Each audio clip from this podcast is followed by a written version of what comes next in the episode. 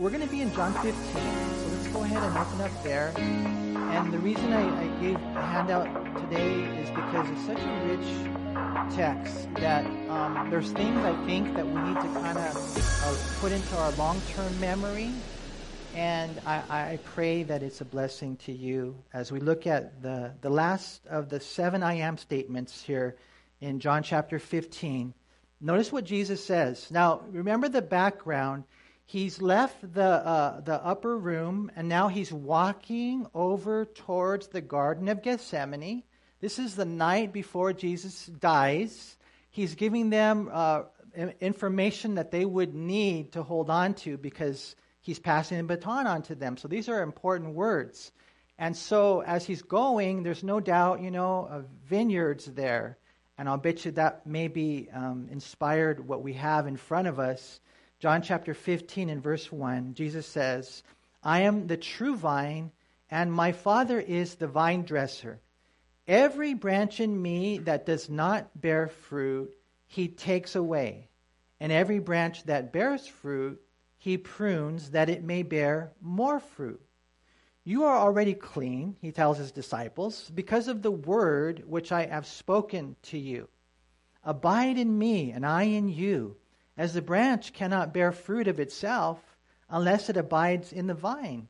Neither can you unless you abide in me. I am the vine, Jesus says. You are the branches. Who's he talking to? The disciples. He who abides in me and I in him bears much fruit. For without me, you can do what? Nothing. Nothing but bad, right? If anyone does not abide in me, Jesus says, he is cast out as a branch and is withered, and they gather them and throw them where? Into the fire, and they are burned. If you abide in me and my words abide in you, you will ask what you desire, and it shall be done for you. By this my Father is glorified, that you bear much fruit, so you will prove or you will be my disciples indeed. And so Jesus here, not just an illustration, um, it's, a, it's, a, it's a strong metaphor, probably what we would describe as an allegory, because an allegory is basically um, an illustration where all the details of this have significance. It's not just like a parable. As a matter of fact, in the synoptic gospels, Matthew, Mark, and Luke, Jesus told parables, but not in the gospel of John. There's no parables. Here we have an allegory. When you're interpreting a parable, not all the details uh, have significance, but when you're interpreting an allegory, they do. And so all the different nuances here have spiritual truth for us. And so we want to kind of dig in a little bit more. We want to have an understanding of this. And so we have our outline here. The, the main points being number one, the parts in the vineyard. The parts in the vineyard. And we're going to look at what they are. Here we have a picture of a vineyard uh, as a whole. And isn't it beautiful? You know, and we're going to see the different aspects of that vineyard. Uh, secondly, as we look at this, we see the purpose of the vineyard. You're like, what's it for? Is it there just to kind of look good? I mean, although it is beautiful, you guys know, huh? That's not the reason for a vineyard. The purpose of it, we have the second picture, is, is that, huh? Is that. And a lot of you are thinking already, wine. No, it's not wine. Stop whining. It's not good for you. It's kind of interesting. My, my daughter sent me an article that appeared in mainstream media that drinking is not good for you. And I'm like, man, I already knew that. But apparently, after all these studies, they've discovered that. You don't need artificial substance, you don't need drugs or alcohol. You are beautiful, just the way you are.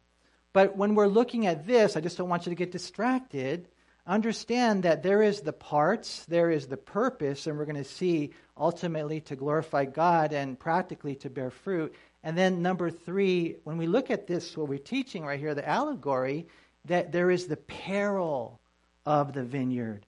And um, the, the word peril, it means a serious danger. So you're going to want to pay attention to this as we get to it. I have one more graphic I want to show you before we dive in. And have you guys ever played that game, Sorry? Have you guys, who, who's played that game? I'm just curious. Okay. It's one of my favorite games because you don't have to think a whole lot, man. You know, and uh, there is a little bit of a strategy involved, but um, the, the goal of the game is that you get everybody home, right? Home.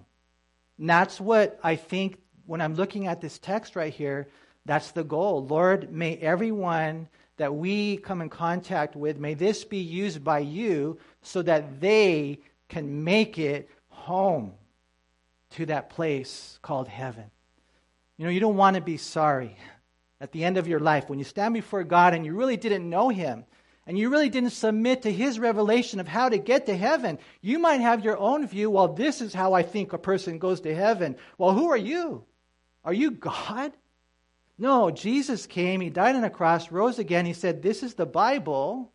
And He said in John chapter 14, I am the way, the truth, and the life, and no one comes to the Father except through me. So you place your faith in Jesus Christ, acknowledging you're a sinner in need of a Savior. He paid the punishment for our sins. And so when you put your faith in Him, I, yes, I trust in Jesus as my Lord and my Savior. Then John 14, you, you get to come to Jesus. And then John 15, we're going to see you need to stay with Jesus. That's what he says right here. Abide in me, remain in me, rest in me. Life is going to throw you a lot of curves. There's going to be a lot of crazy things that end up happening in life. They're going to try to divert you in different directions. And so it's a really cool passage we see, first of all, the parts in the vineyard. You guys have it there in your outline. Number one, or letter A, Jesus is the true vine. When we're looking at the vineyard, he says in verse 1 I am the true vine, and my Father is the vine dresser. He says it again there in verse 5 I am the vine. And so, not, not just a, a vine, but he's the true vine. And you might wonder, well, why does he say that? Um, it's because it's his not just name, it's his nature. He's not counterfeit, he's genuine. It's not imaginary. What we're talking about here is real. Real. He's the vine, and the Father is the vine dresser. We're the branches. And, and what we find is that, you know, when you abide in Him, you're, you're connected and intimately, not just union, but communion with Him. It's real. I'm the true vine. Now, the Jews, in hearing this, they would right away they would think of Israel in the Old Testament because over and over again Israel is identified as the vine in the Old Testament. For example, Isaiah 5, 1 through 7. Uh, I encourage you to read it when you get a chance. Or Psalm 80, 8 through 18. Or Jeremiah 2, 21. We're going to read that one later. Hosea 10, verse 1. Over and over again, Israel was identified as the vineyard, but the problem was Israel failed. They failed as the vineyard. Isaiah points out that Israel didn't bring forth good grapes, but they produced wild grapes instead. And wild grapes are what you would expect from a vineyard that was uncared for, it was without a vine dresser. Um, they would be small, they would be sour, uh, they would be spoiled. So Isaiah points out the fact that even though Israel had the lush land and the virtuous, valiant vine dresser, they rebelled in unrighteousness and they failed as a vineyard. Now, Jeremiah 2.21 is a, is a significant passage. It says, Yet I had planted you. Think about it. He tells Israel, I had planted you as a noble vine, the, a seed of the highest quality. How then have you turned before me into the degenerate plant of an alien or a wild vine? And so um, Jesus, you know, he says, I'm the true vine. Israel, unfortunately, they dropped the ball. In one sense, he's the new vine, he's the true vine, and there are new wineskins, and now there's a new covenant, right?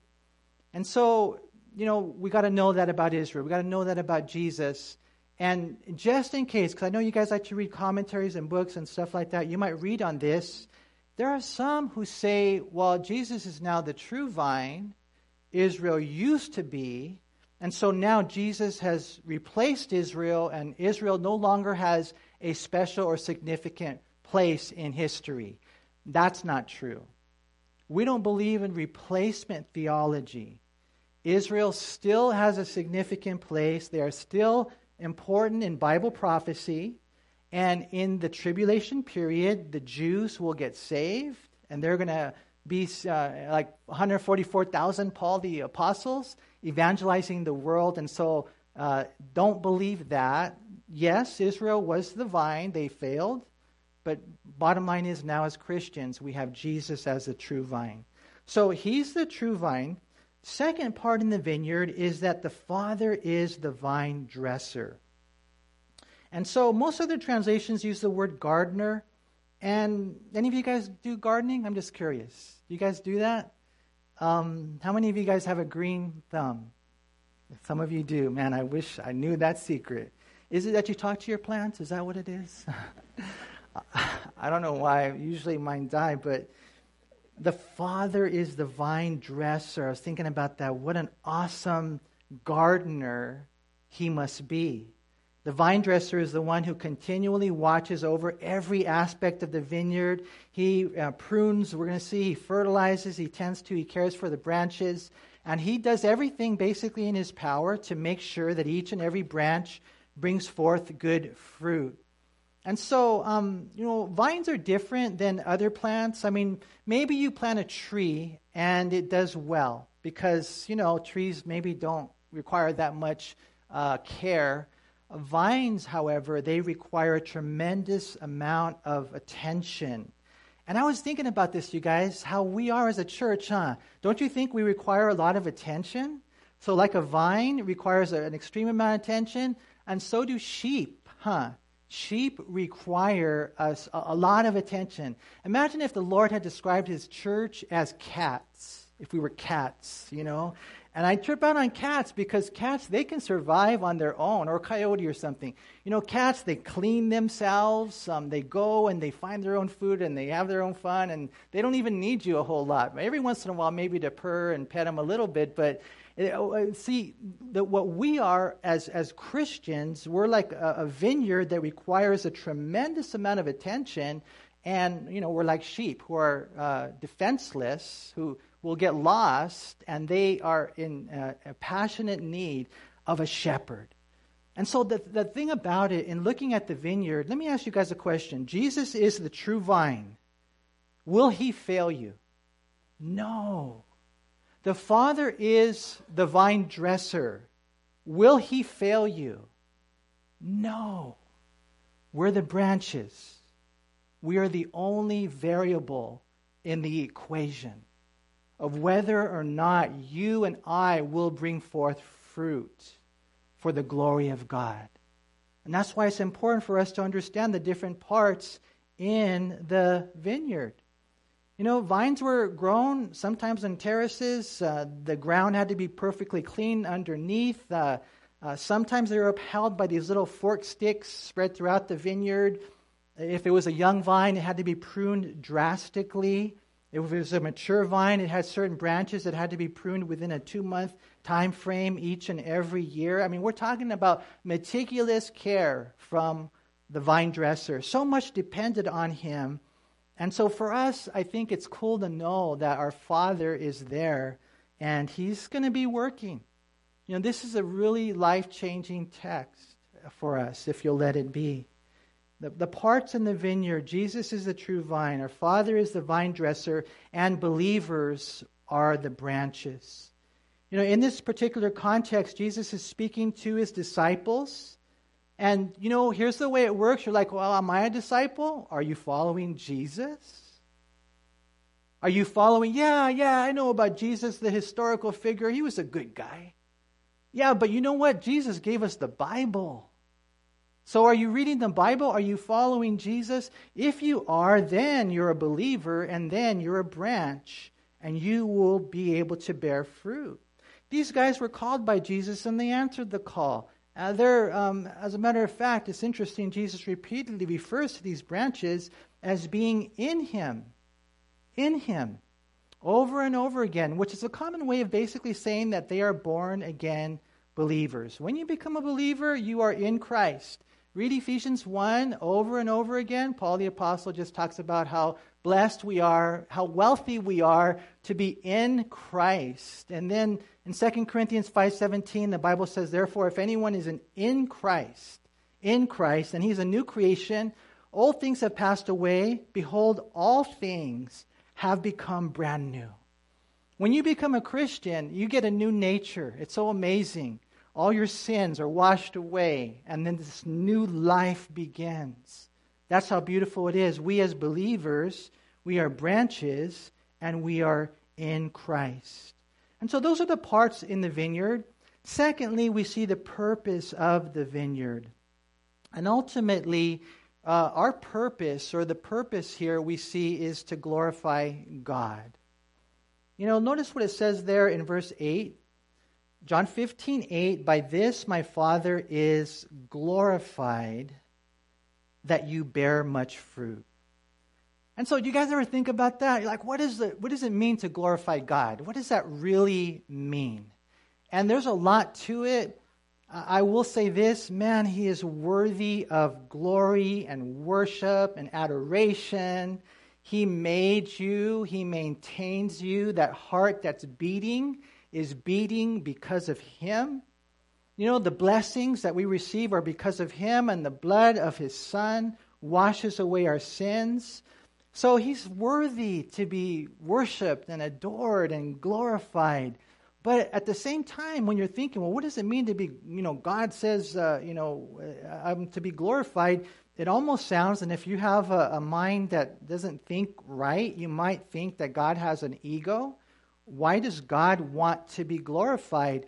Because it is the best thing for us.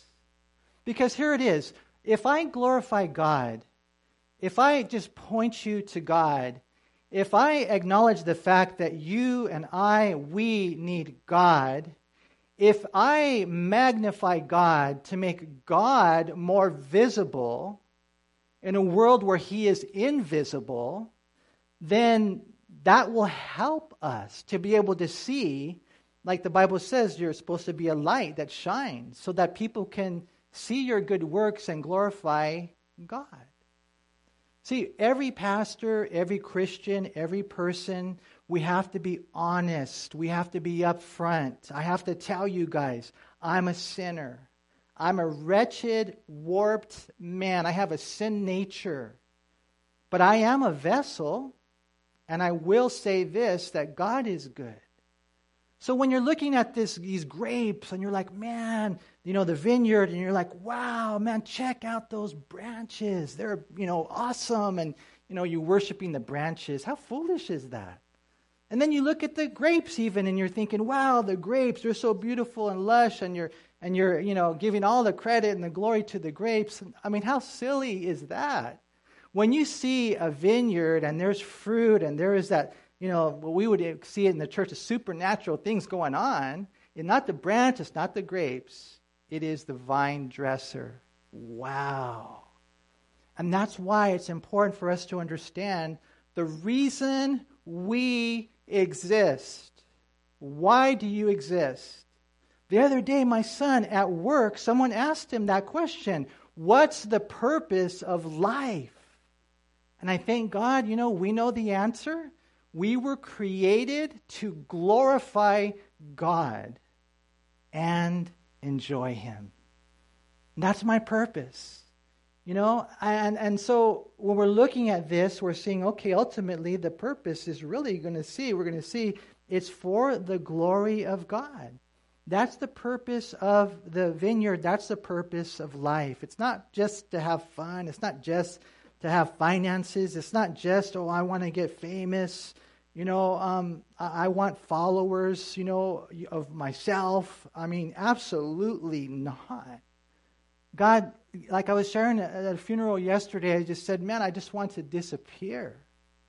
I want to disappear, and I want you to know that the invitation to salvation doesn't come from a man, that the invitation for life comes from God. Let all the men disappear and let the people see the God who made them. See, that's what we want. We want to glorify God. And if ever anyone comes up and says, Oh, you're so good, you're the best thing since sliced bread, you tell them, Man, you don't know me. Please don't think that. Remember, I tell you guys this all the time the best of men are men at best.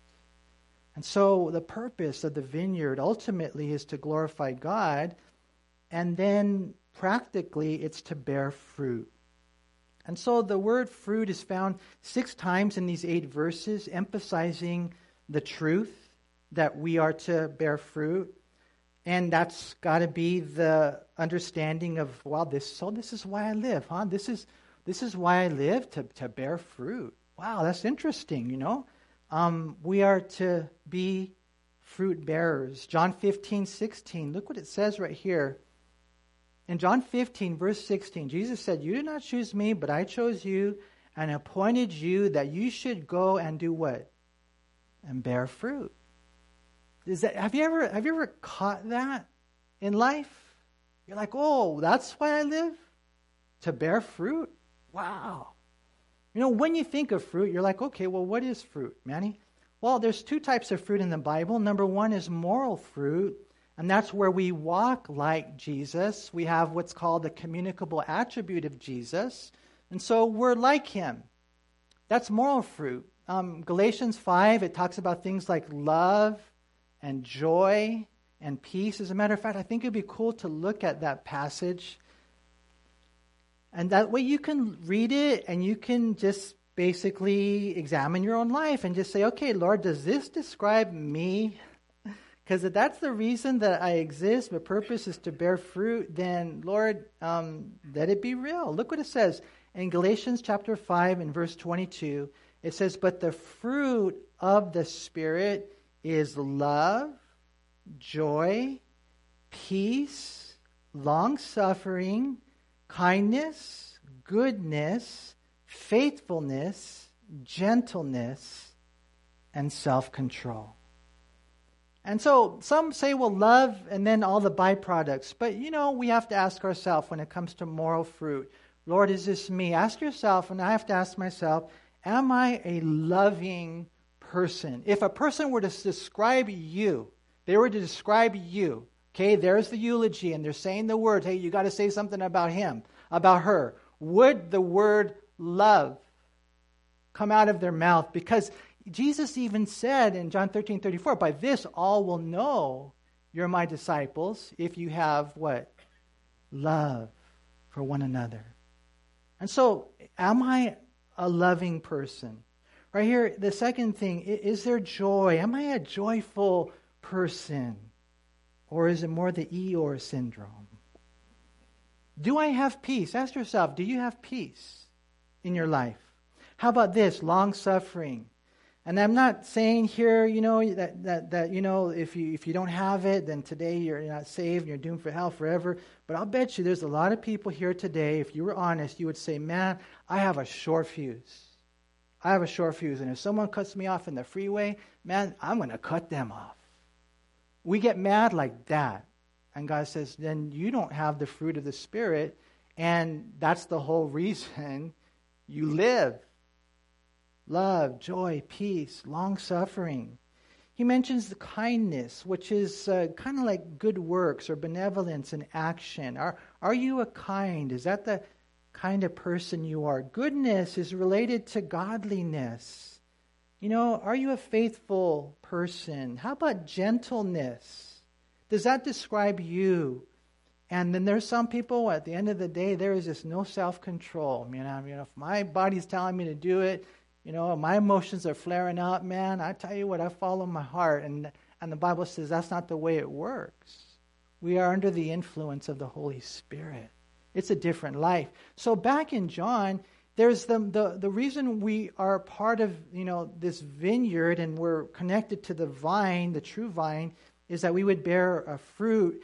Now, moral fruit is part of it, but I think the context primarily speaks of ministry fruit. It, it speaks of ministry fruit. And what that is, is not just walking like Jesus, but now we're working for or we're working with Jesus. And so you have to ask yourself is that something that you're engaged in? And the Bible says in Proverbs 11:30, "The fruit of the righteous is a tree of life, and he who wins souls is wise." And I like that because it kind of goes both things. You got the fruit, you know, the tree of life, and and you're out there winning souls. And so, if I could just ask you guys this question, you know, and not that we all have the gift of evangelism, but when was the last time you led someone to the Lord? Or when was the last time that you reached out to try to win someone to the Lord? Or if I can ask you this question, what's your part in the body of Christ? What work are we, are you, am I doing for Jesus? Because as you do that, and it could be you praying for someone, it could be you reaching out, it could be you being an usher, it could be you being, you know, in the watchman security. I don't know. Maybe God's called you to be a pastor. Maybe. Because you want to know something, whatever it is, it doesn't matter as long as it's something that God calls you to do and you're part of a church. And we were had this baptism last Sunday and you're being faithful in your part of the body of Christ in the church, then all those people that are being baptized are a part of the fruit of your faithfulness. Do you understand that? And I'm doing these baptisms and I'm, I'm crying and I'm weeping because this young lady gave her life to Christ after her brother died. Imagine that. Or, you know, the, the stories that are, that are told, that's fruit.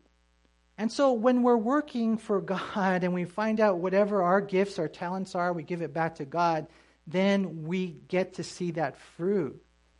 You know, for us to see this is so important. This ministry fruit. Paul the apostle said in Philippians 1:22, "But if I live on in the flesh, this will mean fruit from my labor." I mean, it's not easy. I will say this like the last two weeks of my life have probably been the, been the busiest of my life. We're talking funerals, we're talking things going on in ministry, we're talking phone calls. I'm on the phone for an hour with that person, an hour, whatever, just different things, even, you know, ministering with my mom, stuff. A lot's going on. And so I have to ask myself, Lord, am I doing too much? And the Lord, He gives me a peace. He says, No, Manny, there will be certain seasons where you're going to be laboring and toiling and you're going to be busy about my business. If you take it one day at a time, one moment by moment, every person individually, you're going to be good. But there has to be a labor for the Lord. You guys, I'm trying to get you ready. I want to get ready for the day that I stand before Jesus at the Bema Seat. And the Bible talks about that and how we're going to give an account. And even in Matthew 25, when Jesus was having them, you know, hey, what did you do with the talents that I gave you? You know, some of you guys are so gifted. You're so talented. Let me ask you a question Have you given that back to God? Are you using those resources and talents and time and treasures for the glory of God? Because the, the whole thing there in Matthew 25, Jesus was there and he asked them, hey, you know, what'd you do with it? And this one guy said, hey, here's your talent. I invested it, you know, whenever I got 10 more. And this one, I, I got two more. And then he took this last guy and he said, hey, what'd you do with your talent? And the guy said, I was afraid. I was afraid. And so I buried it. And so here, Jesus, here's the talent. I didn't lose it, but you didn't gain anything either. And you know what Jesus told the guy? He said, You wicked and lazy servant. If you knew a little bit about me, you would know that I love people. And the reason I put you on planet Earth is to help them. And I know the church is not perfect. I know the church is not perfect. Believe you me. How many of you here know that it stunk in Noah's ark? You guys know that, right? Is not perfect, but that is my ordained institution on planet Earth. And so you find your place and you serve me. Because when you stand before Jesus, you don't want to be sorry. You know, Paul said, "Hey, if I live on, that means fruit from my labor." Paul wrote in Romans 1:13, I, "I do not want you to be unaware, brethren, that I often planned to come to you, talking to the Romans, but I was hindered until now, the reason is that I might have some fruit among you also. I tell you what, and I say this with all my heart, and I've seen it over the last 30 years of being a Christian and being involved in ministry. If you step out, your motives are sincere, you teach the word, don't just give them the tickling stuff that makes them happy. No, you preach the word, and you're praying and you're doing it sincerely, man, God will always honor that. You will see fruit. You will see changed lives. You will see saved souls. Paul said, I just, I just wanted to go to Rome because I want fruit there too. Colossians 1 6, same thing, which has come to you, says the gospel, and is as, as it is also in all the world, and is bringing forth fruit, as it is among you since the day you heard and knew the grace of God in truth. You know, and you're sharing the gospel, and so that you tell people, hey, hey, bro, um, you're all messed up. You're a sinner like me. And if you were to die today in your sins, you know, you wouldn't go to heaven because heaven is a place for perfect people. But hey, here's the gospel. Here's the good news, bro. Jesus died for you on a cross. And when he died for you on the cross, all your sins were laid on him. And he suffered the punishment that you deserved because he experienced the everlasting wrath of God. He paid the price. They put him in a grave. He rose from the grave. He defeated death. And now all you have to do today is believe on the Lord Jesus Christ, and you will be saved. Not in your head, though, in your heart. That's the gospel. That's the gospel. Some people think that's ridiculous. The Greeks, the intellectuals. Some people think, well, that's too easy. That's the religious. That's the other church. But those who are being saved, that message right there is the power of God unto salvation. And you throwing out the gospel, and a thousand people say no. But then there's one that says yes, and God saves them. It's not the power of the preacher, it's not the way it was delivered, it is the power of the gospel. And it brings forth fruit. And that's why you have to just keep telling people.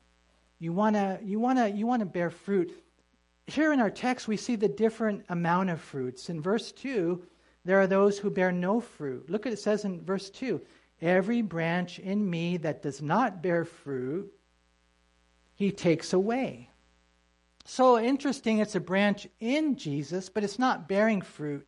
And so, what the Lord does in the Greek language, it means he lifts up. And so, like I was telling you earlier, some of those branches, they'd be on the ground, and so they'd put like a little fork underneath it and they would lift it up. Maybe you're here today and you're, you're honest. If you're honest, you're like, man, I haven't been serving God. I don't got no fruit. I have no fruit. And God says, okay, here I am to meet you today. I love you, and I'm going to use your life, and you're going to find out it's the most wonderful thing in the whole wide world. I'm going to lift you up, and I'm going to use you. So that's number one, those who, who bear no fruit. Number two, those who do bear fruit. Every branch in me, says in verse 2, that does not bear fruit, he takes away or he lifts up. And every branch that bears fruit, he prunes. And so some, no fruit. Some, fruit. Verse 2, though, he says the reason he prunes it, why? That it may bear what? More fruit. And so uh, some are fresh and tooty, rooty, tooty. Some really have a lot of fruit, right? And so you have no fruit. That's sometimes, that's the case. Jesus, remember, he even said, This one was sowed among uh, the, the weeds. And the cares of this life and the deceitfulness of riches have choken the word, and he's become unfruitful. No fruit, some fruit, more fruit. But then he mentions much fruit. In verse 5, I am the vine, you are the branches. He who abides in me, and I in him, bears much fruit. And we see the same thing in verse 8. By this my Father is glorified that you bear much fruit. And that's what we want. You're like, well, how can I bear more fruit or, or eventually much fruit? And in verse 2 and 3, we see that there is the pruning process involved. Again, every branch in me, Jesus says, that does not bear fruit, he takes away, and every branch that bears fruit, he prunes. Have you ever experienced the pruning shears of God in your life? Maybe another way to put it have you ever experienced pain? And I tell you, we all do. And I believe that God would never allow pain without a purpose. There's something that he's doing. He's meddling with the middle. He's going to start working deep and he's going to start pruning our life.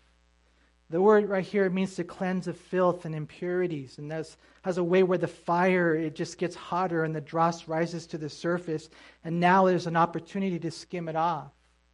It's the cutting off of useless shoots and sticks that sap the nourishment from the rest of the vine. Do you realize how powerful you can be in Christ if you are focused? That's what he's trying to say.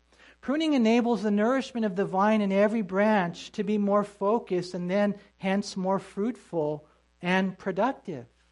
And so sometimes it's things that God does where you're going to get you through a trial, and I hope that you see it the right way. James says, uh, Count all joy when you fall into various trials, knowing that the testing, or the refining of your faith, it produces good things like endurance.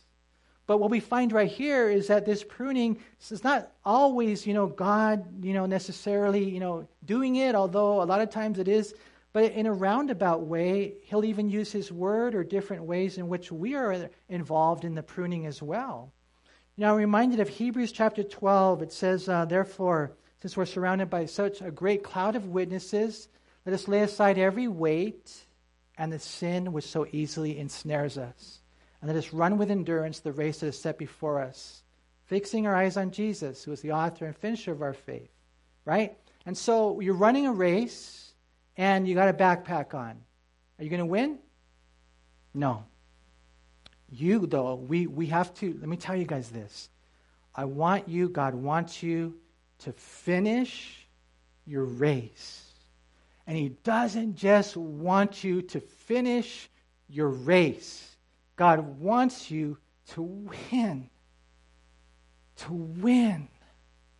And you won't win unless you lay aside every weight and the sin which so easily ensnares us. And the, and the weights are things that are, are, are, yeah, you can do that if you want. You can go home and get on the couch and eat 10 quesadillas and watch TV all night. That, that, if you want to do that, you have the freedom to do that, right?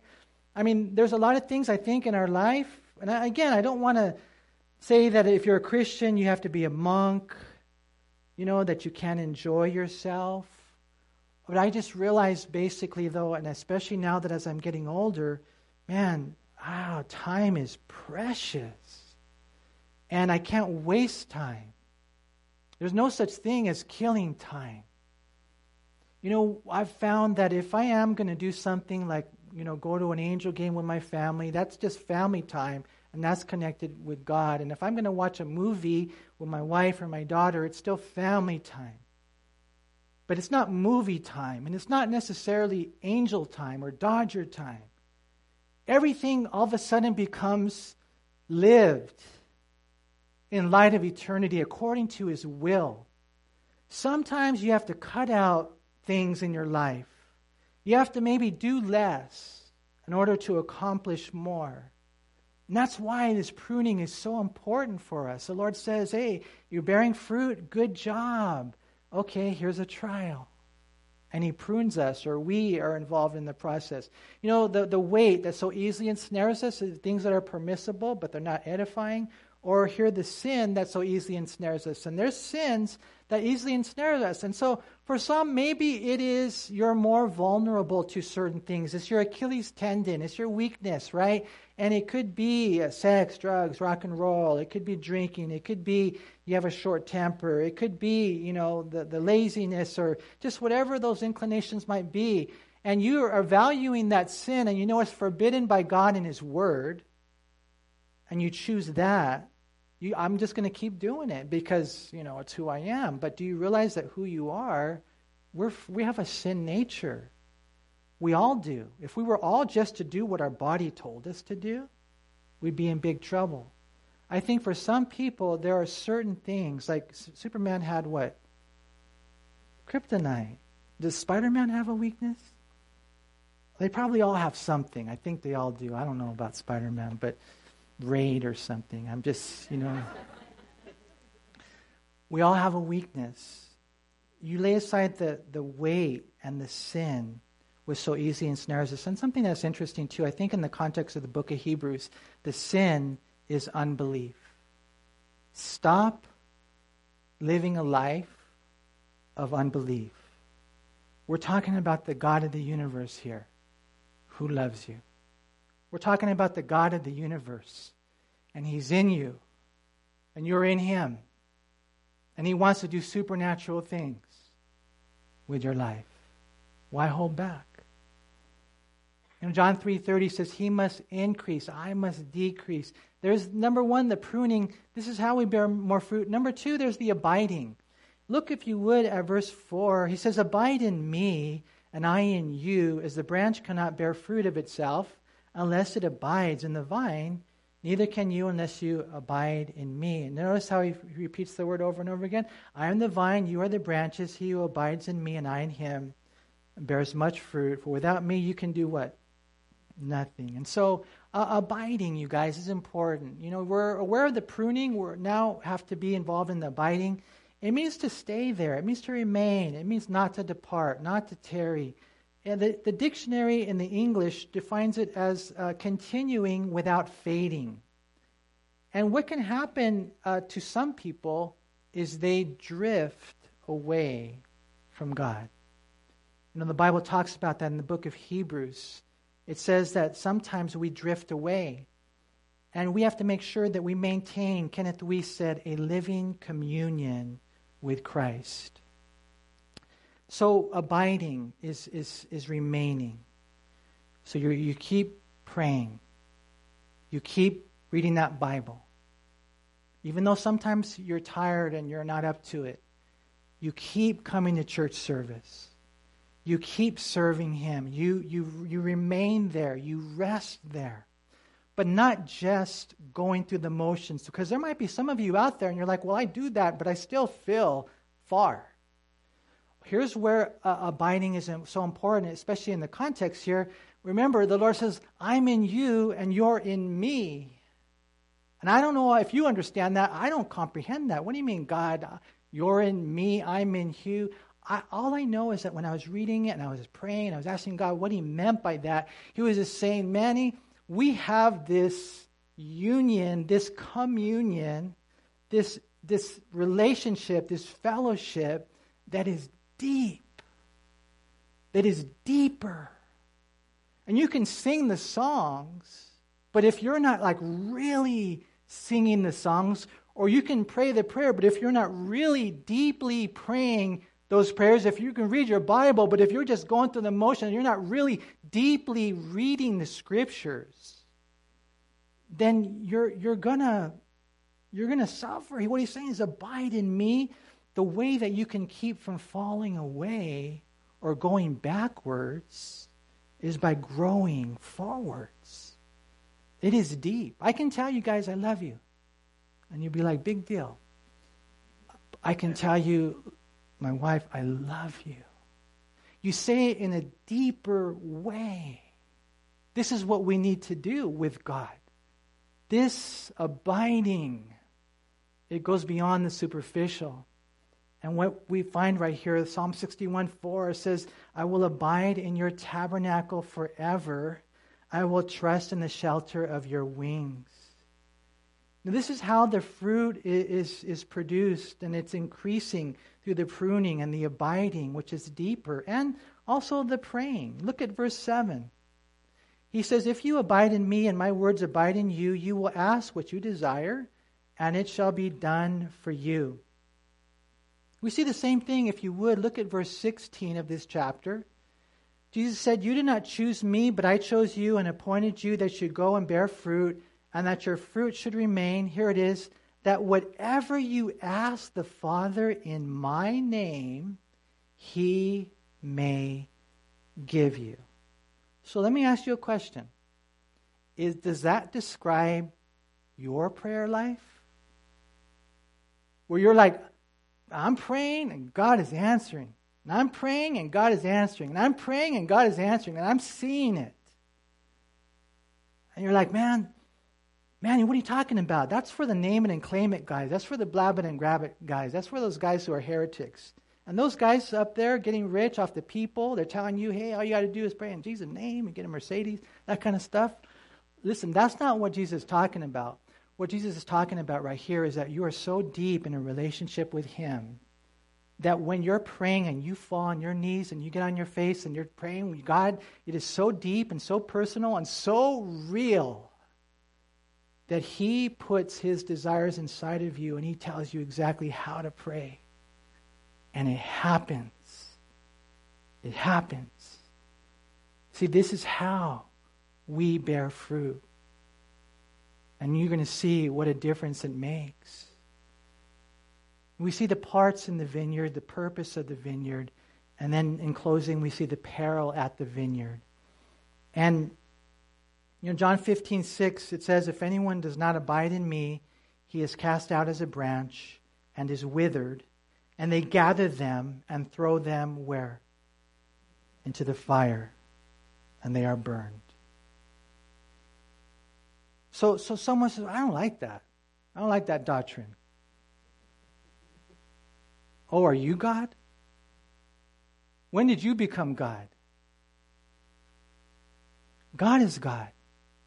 And Jesus did everything he could other than forcing you to believe in him, to save you from this place. You know, in looking at this verse right here, it's difficult to dance around you know, some say, oh, you know what? The branches, uh, they were never, ever really believers. But believers are never, ever, ever, you know, in this context, when we look at it, I mean, unbelievers are never described as being in Christ. I mean, he's talking to his disciples here. You know, what we find, look again in verse 5 I am the vine, you are the branches. He's talking to his guys. It's interesting, like I said earlier, in John 14, 6, Jesus says, Come to me. Come to me. I am the way, the truth, and the life. No one comes to the Father except through me. If you're here today, I pray you hear Jesus' voice. Jesus says, Come to me. So you come to him. Now, in the last I am statement, Jesus says, Stay with me. Stay with me. Remain. Abide. Rest in me. And that's all. You know, some people talk about eternal security, once saved, always saved, all that kind of stuff. I've been taught by Pastor Chuck and my pastor, Pastor Raul, they believe in abiding. And what that means is I am eternally secure as I rest and remain and abide in Jesus Christ. That's how it works. I always tell people just keep believing until the day you see him face to face. Be careful because life has a way of trying to knock you off, man. Peter, you know, he almost experienced it because he was overconfident, because he didn't pray, because he followed Jesus at a distance, because he was warming himself by the, the enemy's fire. Judas did fall away. And I was thinking about this guy, Charles Templeton. I don't know if you guys know who he is, but in the 40s, him and Billy Graham, they were like the guys. They were gifted evangelists, right? Any of you guys ever heard of Billy Graham? I'm just curious. Billy Graham is amazing. I love to hear him preach and some of his sermons and just the way that God has used him in such a tremendous way. But believe it or not, in the beginning, that was the man that everybody thought this Charles Templeton guy, he is uh, anointed and he is gifted and he is amazing. But you guys remember the story. What ended up happening was he fell away. And he eventually came to a point where he claimed to be, or he pronounced himself to be, an atheist. And he died. So was he ever saved? Sure seemed like it. But when we look at these things, God is just saying, hey, uh, the goal here, you just keep believing. You know, and we have to make sure that we understand we want people to make it home. Hebrews 2 1 says, Therefore, we must give the more earnest heed to the things we've heard, lest we drift away. And that can happen. Before you know it, you don't even realize it that you're gone. Hebrews 10:38 says, "The just shall live by faith." But if anyone draws back, God says, My soul has no pleasure in him. How do the just live? How do they live, you guys? by faith. That's how we're saved. But prayer in Hebrews, when they were going back to Judaism, God says, But if they draw back, my soul has no pleasure. So for us, it's a heavy warning. The word peril, it means serious danger to consider. And so, um, anybody here want to bear fruit for the glory of God? So we want. Let me close you guys with a picture. I'm going to show you guys a picture. So we, we, we did a funeral on Thursday, and then yesterday um, there was another funeral for a beautiful young man named Robert Jones. So I don't know if any of you guys know Norma. She used to attend the church when we were at the park, and uh, she's the brother, I mean sister of Richard Ortiz. And so um, Norma, as we're here right now, she's in heaven. She's in heaven. And you want to know why she's in heaven? Because her brother had this sweet, intimate, personal relationship, communion, union with Christ. And he loved her. He loved her. And he loved his other sister. I mean, you guys know Richard, man. That guy is so cool. Not perfect, but proper, sincere, genuine. And he just started winning his family to the Lord. Next thing you know, his nephew, uh, Leonard, uh, some of you guys might remember Leonard, but when we were uh, at the park, he used to come. And he was a little hoodlum, to be honest, man. and so much so that Leonard, he, when I, when I invited my nephew to church, uh, net, I say, hey, you know, come, you'll like it. You know, you get to spend the day with Jesus people. He got beat up by Leonard at church. I mean, imagine going to the youth ministry for the first time. And so Leonard was out there, right? But you want to know something? Like the children's ministry just kept loving on him, and the youth ministry just kept loving on him, and Richard kept reaching out to him and bringing him. And so, and this funeral right here, where Norma's in heaven, Guess who was preaching that day? Guess. Leonard. Fruit. Changed lives where they broke the cycle of prison and gang life and, you know, the drugs and, you know, abandoning their, their wife and kids. Now I see him there and he's got his kids, he's got his wife, he's a faithful man and he loves Jesus. That's fruit from someone like you know, like like Richard, or I was thinking about here, um, Robert, you know, Jones, uh, an amazing young man. He grew up in Monte all his life. I don't really know his whole story prior to his accident, but in 2002, he fell and he hit his head on the back of a forklift, and for 20 years, for 20 years, he was in a semi comatose state. And for 20 years, his mom just loved him.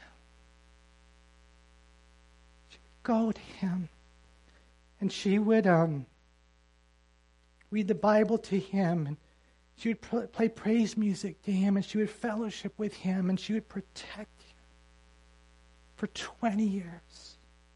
And, you know, eventually, because he was able to communicate, he was there. He would blink, um, you know, with yes and, you know, no. And, and so, you know, the day came where God called him, you know, to pass.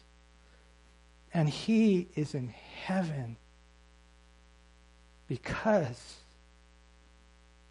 of the fruit of his mom. See, this is what we're talking about. We're talking about having a deep, loving, genuine, real relationship with God, just like some of you have, and what a difference you're making, like Richard, like Yolanda, so that people will go to heaven forever and ever and ever.